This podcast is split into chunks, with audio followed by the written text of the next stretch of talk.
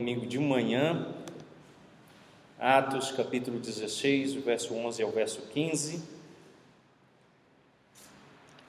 Por termos a administração do Santo Batismo, nessa noite estaremos meditando no texto daquela série que temos meditado aos domingos de manhã, Atos dos Apóstolos, capítulo 16, o verso 11 ao verso 15, diz assim a palavra do Senhor. Tendo, pois, navegado de Troade, seguimos em direitura a Salmotrácia, no dia seguinte a Neápolis, e dali a Filipos, cidade da Macedônia, primeira do distrito e colônia. Nesta cidade permanecemos alguns dias. Sábado saímos da cidade para junto do rio, onde nos pareceu haver um lugar de oração e assentando-nos, falamos às mulheres que ali tinham concorrido. Certa mulher, chamada Lídia, da cidade de Tiatira, vendedora de púrpura, temente a Deus, nos escutava. O Senhor lhe abriu o coração para atender às coisas que Paulo dizia. Depois de ser batizada, ela e toda a sua casa nos rogou, dizendo: se julgais que eu sou fiel ao Senhor, entrai em minha casa e aí ficai. E nos constrangeu a isso. Vamos orar?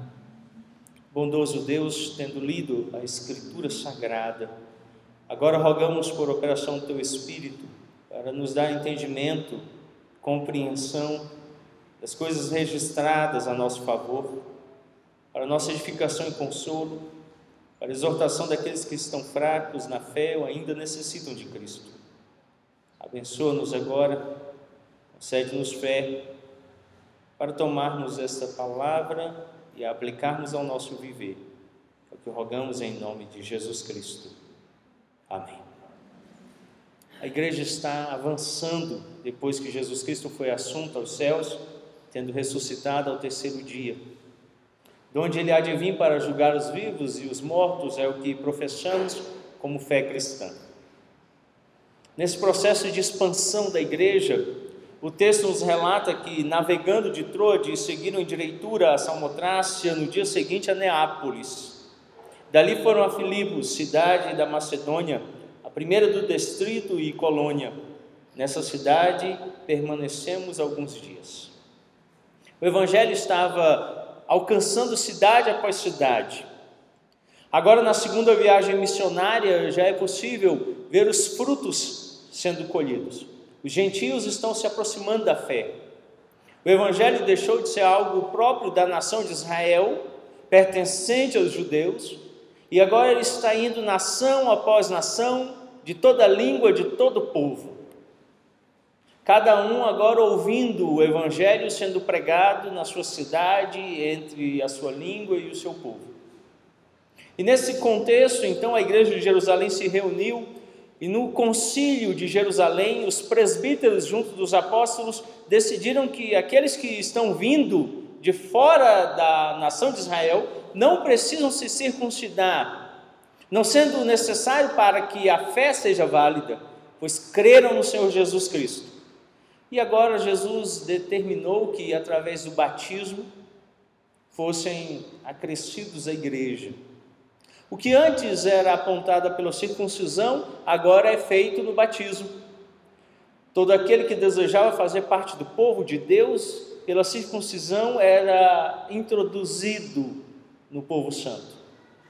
Jesus então agora diz que por meio do batismo, no momento em que ele inaugura a chamada nova aliança, são recebidos todos aqueles que vêm a Ele por fé.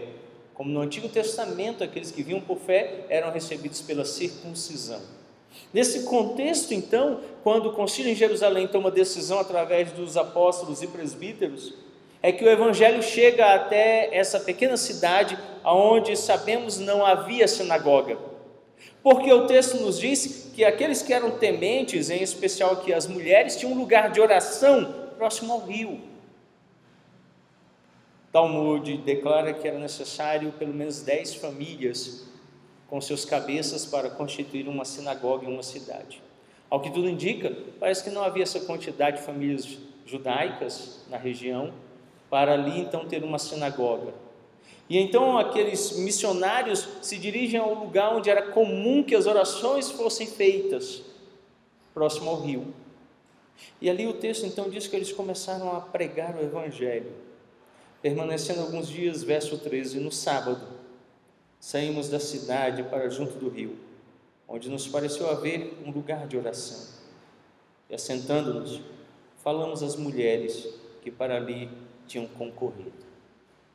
Eles começam a anunciar o evangelho do reino, pregando Jesus Cristo como Senhor e Salvador, a necessidade de arrependimento, de fé nele. E encontram então ali esse grupo de mulheres que ouvem a mensagem. E é nesse grupo que eu quero então observar uma pessoa que se distinguiu de todas, Lídia. Para compreendermos como Lídia foi a Cristo e toda a sua família, é preciso observarmos o que Lucas registra em Atos capítulo 16, o verso 11 até o verso 15. Em primeiro lugar, então, o texto nos mostra que Lídia era temente a Deus. Lídia era temente a Deus. Olha o que diz o verso 14. Certa mulher, chamada Lídia, da cidade de Tiatira, vendedora de púrpura, temente a Deus, nos escutava. O Senhor lhe abriu o coração para atender as coisas que Paulo dizia.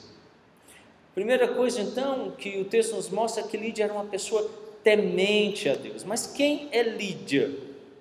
Lídia é provavelmente uma mulher viúva, dificilmente uma mãe solteira. A época e o contexto cultural não permitiam tal situação.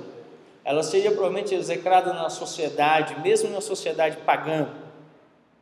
Mas parece que ela era viúva e cuidava dos seus filhos, e para isso ela tinha uma ocupação. O texto nos diz que ela vendia roupas, e as roupas que ela vendia tinham uma característica púrpura. Para quem não sabe, é algo bem interessante como acontecia esse processo. Eram necessárias colher diversos moluscos que produziam uma tintura avermelhada. 800 moluscos para fazer uma grama dessa tintura. Era um produto raro, difícil, que vinha de fora, era exportado. E ao que tudo indica, ela tinha boa posição na cidade, porque era um produto bem caro. Só as pessoas bem ricas podiam utilizar. Em geral, os procuradores romanos e o imperador romano é que vestiam uma toga tingida de vermelho, púrpura. Era um material muito caro, difícil de ser adquirido. Por isso entendemos que ela era ocupada, tinha posição social e trabalhava muito para sustentar a sua casa, pois não tinha um esposo. E é essa mulher, então, agora que salta aos nossos olhos quando o texto diz que ela era temente a Deus. A fé dos pais é o fundamento sobre o qual Deus estabelece a aliança com nossos filhos. É a partir de Lídia que o texto diz que a fé entra na casa dela. Ela é o proponente principal pelo qual a família é conduzida à presença de Deus. Pais que estudam tendem a conduzir seus filhos ao estudo. Pais que são organizados tendem a ensinar seus filhos a serem organizados. Pais que comem piqui ensinam seus filhos a comer piqui. Um bom pai flamenguista vai ter filhos flamenguistas.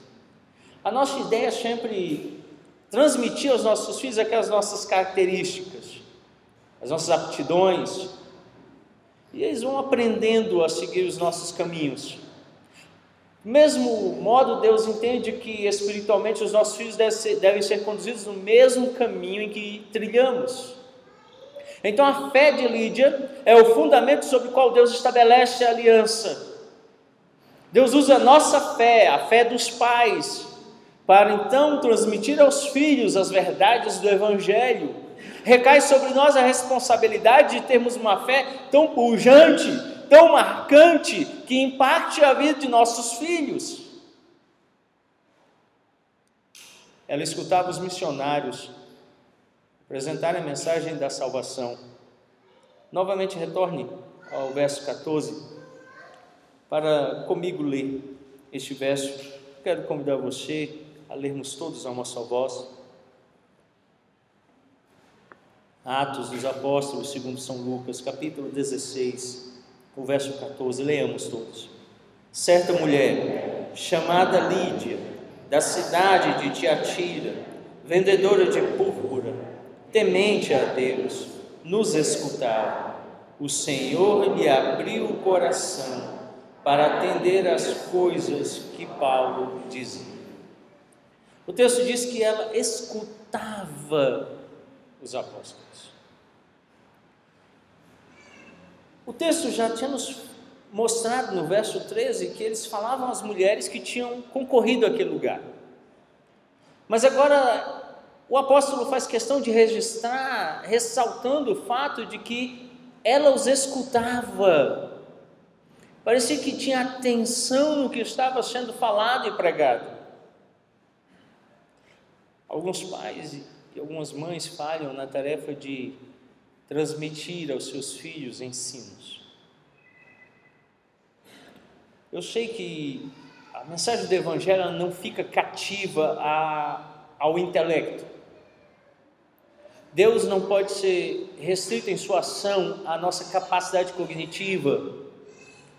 Eu mesmo, pela graça de Deus, fui alcançado, tendo sido instruído desde a minha infância em escolas de péssima qualidade. Se na capital federal lá na década de 70 e 80, o ensino já era ruim, você deve imaginar como ele era ruim lá no interior do Amazonas. E eu lembro de minha mãe fazer cadernos para mim com pôsteres que ela recolhia de candidatos que estavam concorrendo à eleição. Ela dobrava e costurava para que no verso eu escrevesse. Com muita dificuldade, levando minhas irmãs em geral, com a missão primeira de trazer para casa aquilo que sobrava do lanche dado na escola.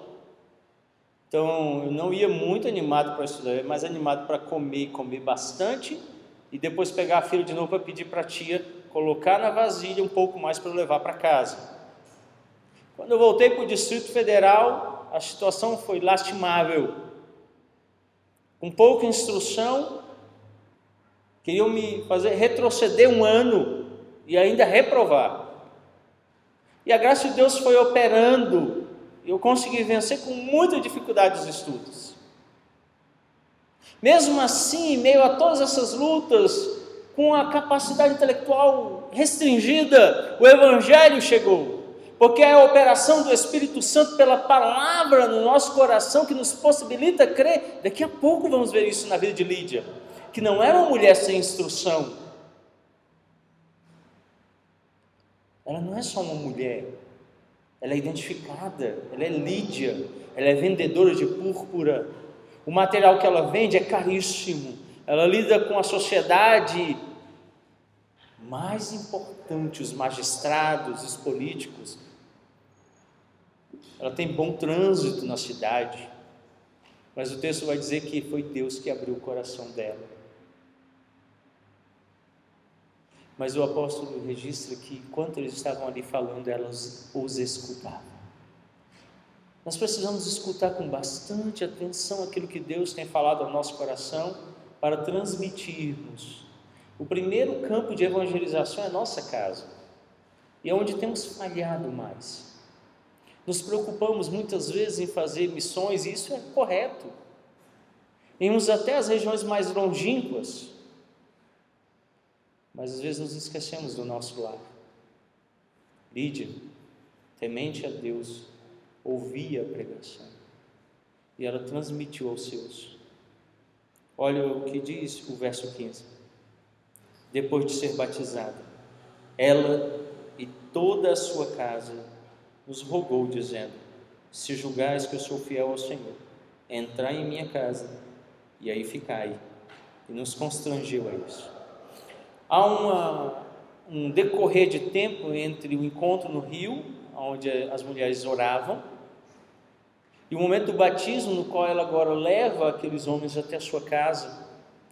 E provavelmente ela chamou os seus, e você precisa entender que no contexto greco-romano, a casa incluía os filhos e os servos todos, quer comprados escravos ou nascidos escravos, e aqueles que trabalhavam por salário.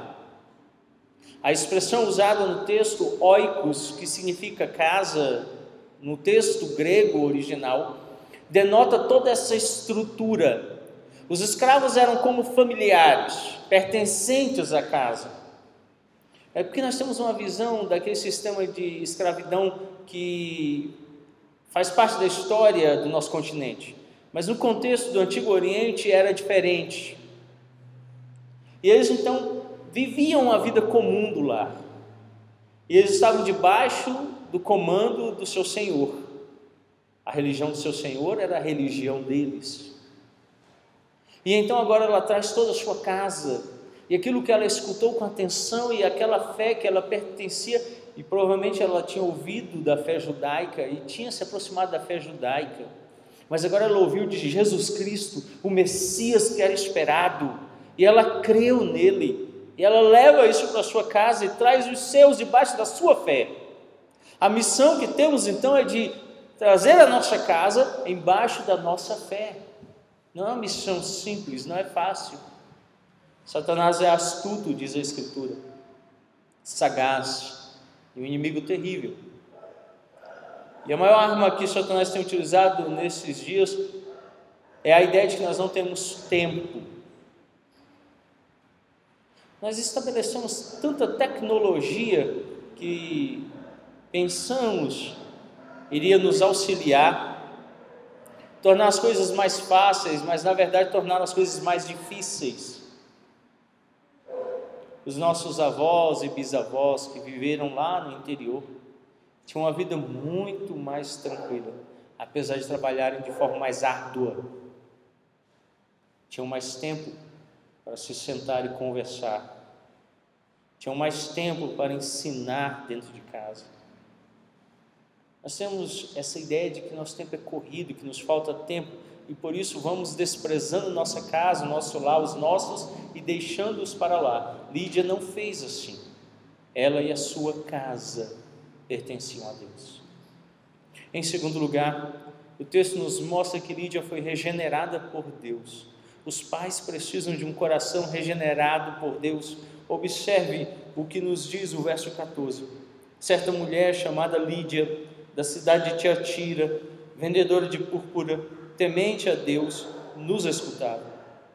O Senhor lhe abriu o coração para atender às coisas que Paulo dizia. O texto relata que foi o próprio Deus que abriu o coração dela nós cremos que Deus é um Deus soberano e é Ele que regenera pecadores que estão mortos em delitos e pecados. Ora, a imagem usada por São Paulo na sua epístola aos Efésios é de que, estando nós mortos, não de fato mortos fisicamente, mas aqui a ideia é de mortos espiritualmente. E o que é um morto? Um morto é alguém que não tem ação, não tem reação, não responde, não age cessou. E agora ele vem e regenera, ele gera de novo, ele dá nova vida, ele nos faz nova criatura. Então ele regenera Lídia, ele abre o coração dela, que antes era um coração morto, fechado pelo pecado, para que ela creia. Nós precisamos ser pais regenerados. Sem a regeneração, como vamos conduzir os nossos em uma nova vida? Como vamos conduzi-los em um novo momento diante de Cristo? Então é importante que tenhamos uma regeneração em nossa vida, para que possamos transmitir esse ensino aos nossos. Lídia teve o coração transformado pela palavra. Sabemos que a mensagem que era pregada pelos missionários é de que Jesus Cristo tinha vindo, se encarnado, vivido entre nós, fazendo milagres e muitos sinais e anunciando o reino de Deus, rogando que todos se arrependessem e crescem. Que Ele morreu na cruz do Calvário em nosso lugar, pelos nossos pecados, ressuscitou ao terceiro dia e foi assunto aos céus e está sentado à direita de Deus Pai. Ao ouvir essa mensagem, Lídia, que era uma mulher temente, era uma pessoa que era esforçada, pois o texto diz que trabalhava, sendo estrangeira, tinha vindo à cidade de Tiatira, e agora estava habitando numa cidade diferente com a sua família, tinha um negócio e cotidianamente eu rio orar. Mas faltava algo na vida dela. Talvez você esteja trabalhando, sustentando seu lar, amando a sua família, seja até uma pessoa temente, religiosa, mas você precisa experimentar regeneração no seu coração. Você precisa ouvir aquilo que Deus está falando na palavra dele. Ele vai abrir o seu coração com o poder dele e vai transformar você. Uma vez uma pessoa falou assim, pastor, eu não consigo vencer o pecado. Eu luto, eu luto, eu luto e não venço o pecado. O que, que eu posso fazer para vencer o pecado? Eu falei nada, nós não vencemos o pecado. O pecado nos vence. Mas ouça o que Deus tem a dizer, na palavra dele. Essa palavra ela transforma. Essa palavra ela muda o coração. E se Deus regenerar o seu coração, o pecado será vencido. Porque é só Ele que pode dar um novo coração. Só Ele que pode tirar o coração de pedra e dar um coração de carne. Só Ele. Lídia, por mais que ela tivesse toda uma estrutura que salta aos nossos olhos, ela ainda precisava de fato experimentar uma regeneração da parte de Deus. Então, uma pergunta que eu preciso que você faça a você mesmo: Você experimentou regeneração da parte de Deus em você? Ou você tem se esforçado pessoalmente para vencer, vencer e nunca vence? É aquela luta eterna que nunca finda e não há vitórias. Mas quando Deus vem, Ele transforma, abre o coração. Olha o que o texto diz, são belas as palavras. O Senhor lhe abriu o coração para atender as coisas que Paulo dizia. E às vezes a pessoa chega e fala assim: Pastor, eu leio, eu leio, eu leio, eu acredito no que está sendo dito aqui, mas eu não consigo praticar. É porque você precisa que Deus, o Senhor, abra o seu coração para você atender as coisas espirituais. Porque elas só podem ser discernidas pelo homem espiritual. O Espírito Santo precisa agir em você. Se você não for um pai e uma mãe regenerado, seus filhos não podem ser. Abra sua Bíblia em 1 Coríntios, o capítulo 7. A primeira epístola de São Paulo aos Coríntios, o capítulo 7.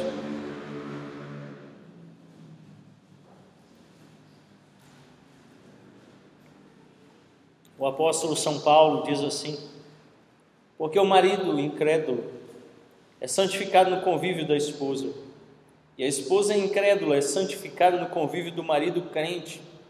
De outra sorte, os vossos filhos seriam impuros, porém agora são santos. O apóstolo São Paulo, no capítulo 7 de 1 Coríntios, no verso 14, coloca a estrutura de funcionamento da graça dentro do lar, na vida daqueles que são regenerados por operação do Espírito Santo. E ele diz assim: porque o marido que é incrédulo, ou a esposa que é incrédula, eles são santificados no convívio daquele que é crente. De outra sorte, os vossos filhos serem impuros, mas porque há um crente, eles são santos. Entenda que a palavra santificar é separar para propósito exclusivo. Exemplo, as nossas escovas de dente são santas. Nós as separamos para um único propósito exclusivo da higiene de nossa boca. Ou vocês lavam o sapato com a de vocês? Não, né? E a louça está suja e passa a escova lá para ver se fica limpa. É assim? Ela só serve para escovar os dentes. Nenhum outro propósito.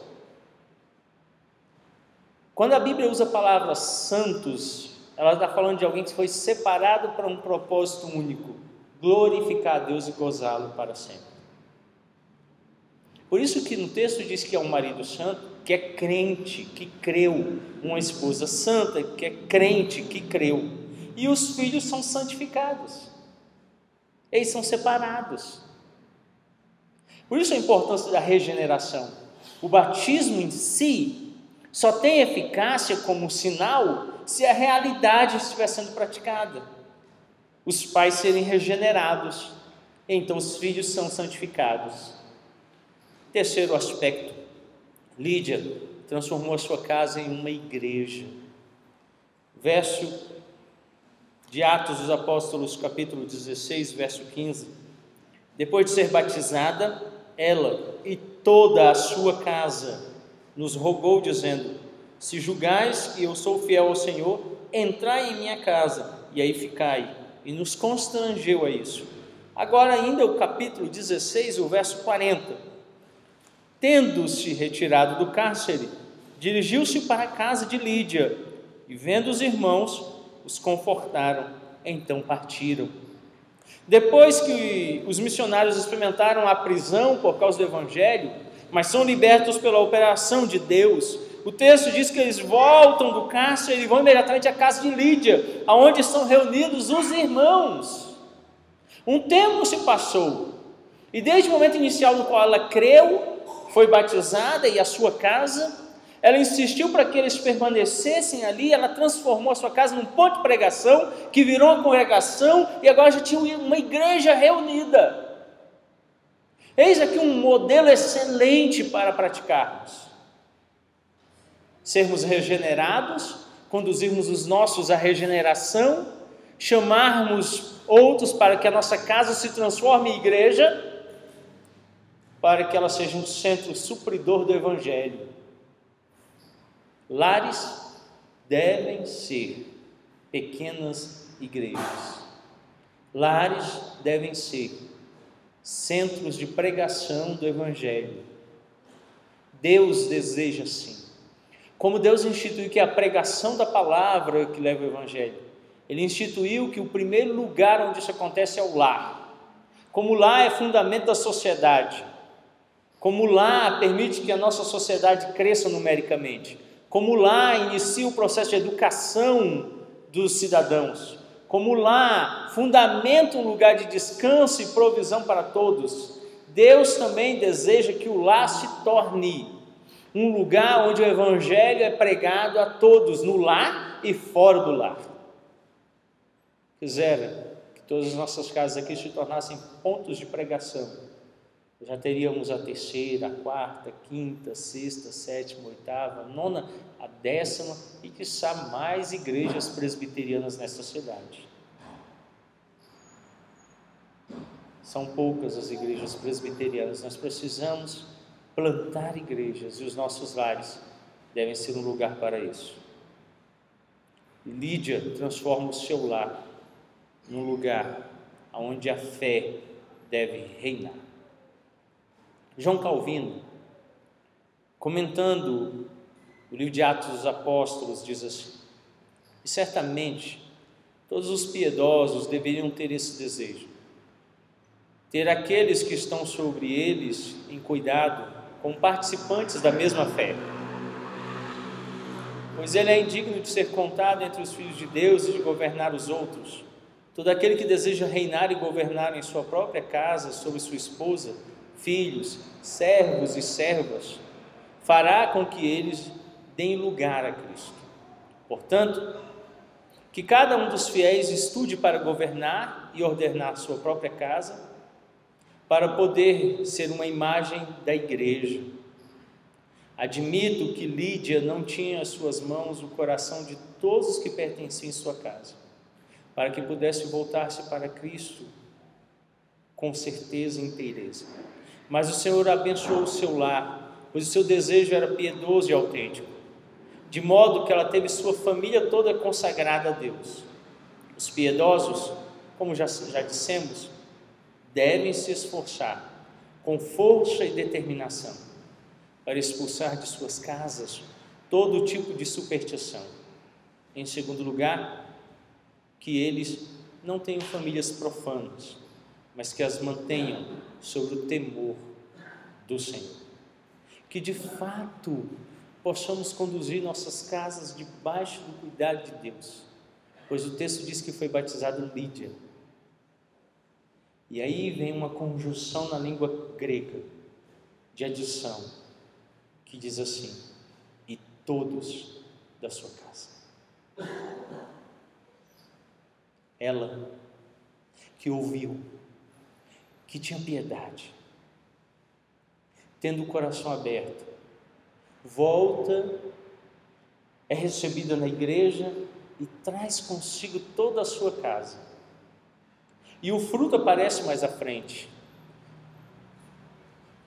Várias histórias vão acontecer. Uma jovem vai ser curada, depois Paulo e Silas serão açoitados, depois vão para a cadeia, depois o carcereiro conhece o Evangelho, depois são livres, e toda essa história de um desenrolar fantástico, que daria uma esplêndida série de filmes, eles retornam e encontram a casa dela repleta de irmãos. Já não é mais Lídia e sua casa, tem uma igreja ali o Evangelho cresceu. Se nós vivermos de forma piedosa em nosso lar, o Evangelho crescerá, igrejas crescerão. Vamos orar. Curva a sua fronte, feche seus olhos, vamos falar com Deus. Bondoso Deus, tendo analisado Atos dos Apóstolos, o capítulo 16, o verso 11 até o verso 15, Percebemos como Lídia, de forma piedosa, conduziu a sua casa. Que de fato, Senhor, venhamos a conduzir nosso lar, conduzindo com a tua graça, a tua mão poderosa, vivendo de forma piedosa. Senhor, dá-nos sermos exemplo aos nossos que fomos regenerados pela graça que o Evangelho de Cristo nos alcançou. E assim possamos comunicar a eles este mesmo Evangelho. Para então transformarmos a nossa casa em uma pequena igreja. E fazermos com que o nosso lar se transforme em uma igreja maior. Que todos os nossos lares de cada um de nós se torne tão piedoso, que se torne uma pequena congregação, e que a igreja do Senhor Jesus Cristo se espalhe pela face da terra, e que o Evangelho seja pregado a toda criatura. Faz, ó Deus, de nossos lares missionários do Reino. É o que rogamos em nome de Cristo Jesus. Amém. Convidar o presbítero nos auxiliar a administração do sacramento